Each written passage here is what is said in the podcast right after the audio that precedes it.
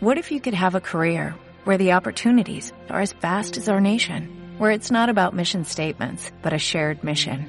At U.S. Customs and Border Protection, we go beyond to protect more than borders, from ship to shore, air to ground, cities to local communities. CBP agents and officers are keeping people safe.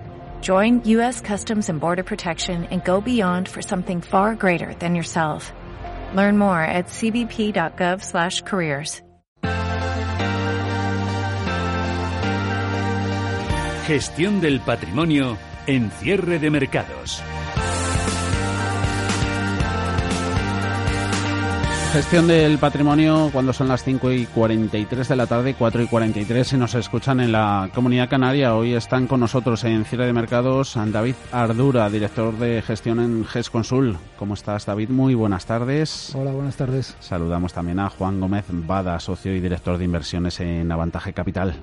¿Cómo va todo, Juan? Muy bien, buenas tardes. Hoy subidas, ¿qué credibilidad tenemos en este buen día de rebote en las bolsas europeas y sobre todo qué argumentos hay de fondo para ello, David? ¿Cómo lo veis? Bueno, yo, creo que un poco en, línea con lo que llevamos de año, que, al final estamos teniendo un año en el que vemos los datos macroeconómicos, vemos la situación macro y, y ves que se está deteriorando claramente y hemos entrado en esa dinámica de lo malo es bueno. Eh, lo malo es bueno porque descontamos que vamos a tener más apoyo de los bancos centrales, que vamos a tener más, más intervención y creo que, que bueno, que, que, quizás a veces olvidamos un poco lo que hay detrás, que son todos esos resultados que estamos conociendo estos días y que como en todo, pues hay cosas buenas y cosas malas, ¿no? Y, realmente luego te das cuenta que, que las compañías que, que hacen los deberes y que están y que están cumpliendo, pues a lo mejor el mercado se ha olvidado un poco de ellas y de repente te encuentras eh, que, se nos había pasado algunas joyas, ¿no? Y, yo creo que hoy hemos tenido algún ejemplo de ello. A ver si luego la pescamos. ¿Cuál es tu visión, Juan? Bueno, pues la verdad es que muy muy parecida a la de, a la de David. O sea, totalmente de acuerdo con, con, la visión de que, de que son los bancos centrales los que los que eh, hacen que esto sea así que, y que Mm, sea que lo malo sea bueno, ¿no? Convierten lo malo en bueno. Cuanta más fiebre tienes, mejor, porque más, más paracetamol te van a dar, ¿no? Entonces, eh, bueno, en estas circunstancias está ahí. Inflación de activos, inflación sobre todo de las grandes. Coincido también totalmente en que hay muchos valores olvidados, sobre todo de pequeños y medianos y, bueno, de pequeña y mediana capitalización. Así que, bueno, pues eso... En, en eso estamos, inflación de activos, por los bancos centrales. ¿Esa inflación de activos se puede convertir en burbuja? Lo dejaba caer hoy en la presentación de resultados VS. Cuidadito con los bancos centrales. Hombre, yo creo que en el momento que, un activo financiero, ya sean los bonos, ya sean algunas acciones, no te reflejan fielmente los fundamentales, sino que te reflejan otras cosas, como es que de repente vaya a intervenir el BCE y, el BCE que claro que no puede hacer lo que va a hacer la Fed, que es bajar los tipos, el BCE lo que puede hacer es bajar el tipo de depósito, que lo bajará la semana que viene, eh, perdón, el jueves, posiblemente, y eh, puede hacer nuevas rondas de QE y eso se transmite, como, como muy bien decía Juan, se transmite a los activos financieros y, no creas inflación real, sino que creas inflación de activos. Y creo que cuando un activo financiero no refleja los fundamentales y refleja otras cosas, eh, pues creo que es cuando se empiezan a formar esas pequeñas, yo no sé si llamarlas burbujas, porque eh, a lo mejor una burbuja no es burbuja hasta que pincha, pero, pero creo que sí que estamos en una situación de desequilibrios y de mala formación de los precios que nos debería llevar a ser prudentes, eh, por lo menos ser prudentes. Yo pues estoy de acuerdo y mm, por añadir algo diría que, que no todo el mercado se comporta igual que hay que discriminar mucho de unos eh, valores a otros, que son muchos valores los que eh, se invierten en ellos, en los que el mercado entra o sale de ellos por razones macro. Hay otros muchísimos que no, y son esos, en esos muchísimos eh, donde, donde hay más oportunidades y a lo mejor a veces se han, se han tenido en cuenta más el efecto de, la desaceleración que ha originado la, la reacción de los bancos centrales que la propia política en sí. Entonces, eh, bueno, pues ahí es donde, donde, donde también hay, hay oportunidades. Yo creo que no hay que eh, cansarse nunca de, de invertir en, en, activos que tengan sentido y olvidarnos de aquellos que, que dejen de tenerlos por sus elevados precios. A lo largo de toda vuestra experiencia habíais asistido a episodios de mercado eh, históricos en los que tuviésemos a mercados, eso, zona de máximos y la euforia no estuviese por todo lo alto, como ahora hablabas de cautela, de prudencia, David. Yo es que creo que estamos en un, en un terreno que, que, que no hemos transitado antes. No, no, tenemos una hoja Tierras de desconocidas. Sí, no tenemos una hoja de ruta para esto, por lo, por lo menos en, en los mercados en los mercados europeos y, posiblemente eh, quitando Japón a lo mejor en casi ningún otro lado. ¿no? Em, no tenemos hoja de ruta, entonces eh, sí que hemos asistido a momentos en los que la atención del mercado, a lo mejor por otras razones, se ha centrado en un tipo de compañías determinadas. Eh, por ejemplo, la burbuja tecnológica. No digo que estemos en una burbuja tecnológica, digo que se están dando desequilibrios, aunque por razones distintas, que recuerdan mucho aquella aquella época. Y yo me acuerdo que yo empezaba a trabajar por esa por esos años y siempre lo que te pasa al principio de tu carrera creo que te marca que, te marca mucho para, para el resto de, tu vida, ¿no? Y, y, claro, y ahí de repente te das cuenta que había eh, precios de ciertos activos que no se justificaban para nada con lo que tenían detrás esos activos, como era, por ejemplo, el caso famoso de, de Terra. Y tenías otras compañías, que era, por ejemplo, Vidrala, que no le hacía caso a nadie porque era súper aburrida, porque los crecimientos eran moderados, porque los márgenes eran como muy estables.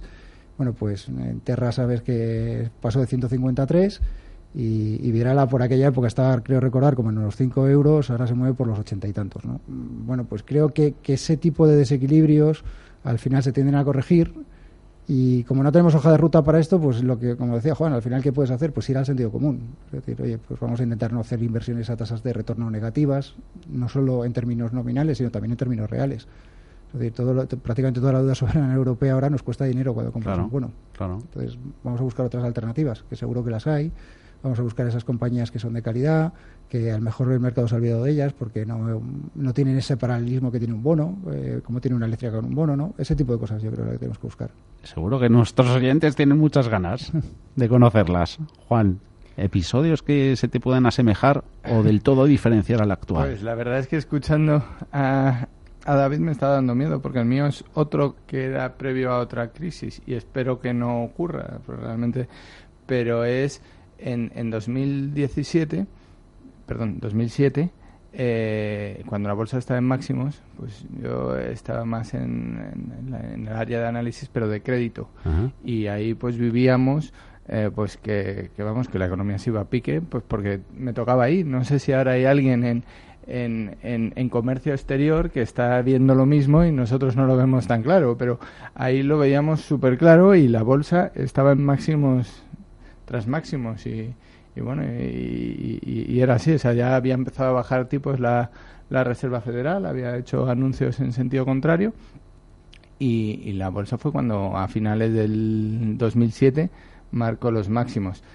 Yo creo que la situación es muy distinta, sinceramente, así que tampoco conviene, eh, creo, alarmar porque no eh, tampoco es para tanto, tampoco veo tanta tanta dicotomía, ¿no? Pero, pero aquel entonces, por decir algo, se decía en todas las gestoras eh, eh, españolas, vamos, lo comentaban, era que, que, los de renta fija eh, veían que era como el Titanic, los de renta fija veían que el, que el agua entraba y que el barco se hundía y en los pisos de abajo y arriba, no sé si lo viste David, aquella, aquel símil, pero que arriba en renta variable estaban cenando tocando el violín. Entonces, eh, bueno, pues ese símil que nos lo comentó, pues una casa VS, me parece, alguien, eh, pues se extendió porque pues, reflejaba muy bien la realidad. Uno es el crédito que se ampliaba y se ampliaba y, la... Pero luego, ¿quiénes se subieron al bote? Uf, pues... ¿Los de abajo o los de arriba? Eh, pues hubo de todo en todas partes, así que los más rápidos de cualquiera de los dos lados. Entonces, bueno, pero pero esa fue aquella situación, sinceramente, y, y, creo, eh, o sea, corrigiendo, o sea, digo, me ha recordado ella, pero pero que parto de que no estamos en la misma situación. Pienso que con estas políticas monetarias tan expansivas es muy difícil que, no vaya, que nos vayamos a una recesión. Es casi es muy, es muy complicado con tipos de interés reales muy negativos eh, y con los bancos, perdón, con los estados teniendo cada vez más renta disponible para gastar en lo que quiera porque no tienen que entregarlo en intereses. Eh, quiero también decir esto segundo porque si no parece que es todo negativo y pero bueno así es lo que lo que sentí lo que y a lo que se, me, se me asemeja la situación. Que nos encanta abrir una ventana al pasado pero sobre todo al presente y al futuro sobre todo a la caza de esas oportunidades. David dónde tiramos la caña Pues eh, y es que siento ser poco original, porque siempre que siempre que vengo hablo un poco de lo mismo, pero, pero es que estamos viviendo un año en el que el dinero eh, no ha entrado realmente en bolsa, ha entrado en productos eh, pues muy de gestión indexada, de gestión pasiva, ETFs y demás. Eh, ese dinero se va a los grandes valores y, tiene otro destino, el poco dinero que entra en bolsa, y tiene otro destino que es las compañías que se asemejan a los bonos. Es decir, en un entorno de, caída de tipo de interés, pues lo que buscas es esa eléctrica de turno, que, la creación de valor depende mucho del coste de financiación y demás, y entonces todo ese tipo de compañías lo han hecho muy bien. Y por el camino yo creo que se han quedado olvidadas algunas compañías a las que no ha llegado el dinero, bien por su tamaño, bien por el sector en el que están, y que siguen y que siguen generando valor para sus accionistas. Y te voy a poner un ejemplo muy claro que hemos tenido hoy, que es CIE, eh, que es una compañía que, se dedica a las, a las autopartes, que está en un sector complicado, en un sector que atraviesa un momento difícil en el que la producción ha caído a nivel global al 8%, pero sí ha crecido. Poco este, este semestre, pero ha crecido. Ha crecido un, algo más de, más de un 1%. Entonces, eh, ¿qué significa esto? Pues que sí, en un entorno muy complicado no solo es capaz de generar crecimiento, sino que además, como el resto, el resto del sector se está cayendo, pues está ganando cuota de mercado. Y encima ha mejorado, nada, unas décimas los márgenes respecto a los que tenía el año pasado. Bueno, pues creo que ese tipo de compañías hoy, hoy ha tenido un buen día, hoy ha subido cuando me he ido de la oficina, un 2,9. 23,20 ha cerrado. Pues creo que 23,20 sigue siendo una oportunidad, eh, por lo menos para nosotros lo es, porque la tenemos en las carteras y, seguimos teniendo confianza en ella. Y creo que es un ejemplo de una compañía olvidada por el mercado en cierta medida, que no está de moda porque no es un proxy de un bono, porque es una compañía que no es de, de las punteras en tamaño, pero creo que, que sigue ganando dinero y generando valor para el accionista, y eso es al final, a largo plazo, es lo que nos va a importar.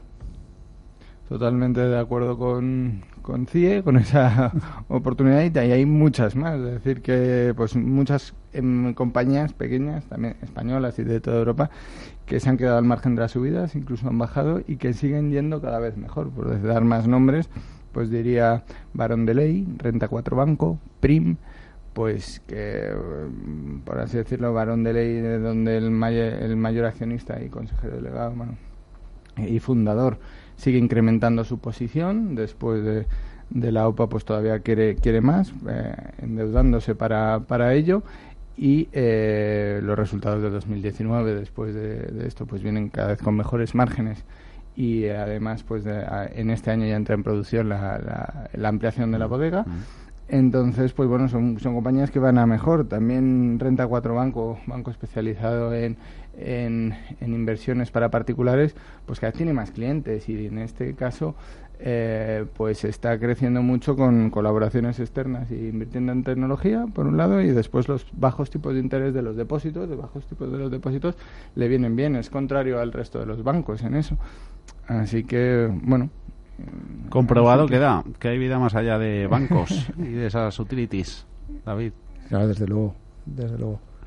Con todos esos mensajes que se nos ha pasado el tiempo volando, hemos charlado en los últimos minutos con David Ardura de GESConsul, Juan Gómez Bada, Avantaje Capital. Gracias a los dos y feliz verano que ya nos veremos en septiembre. Hasta la próxima. Muchas gracias. Hasta luego. Gracias.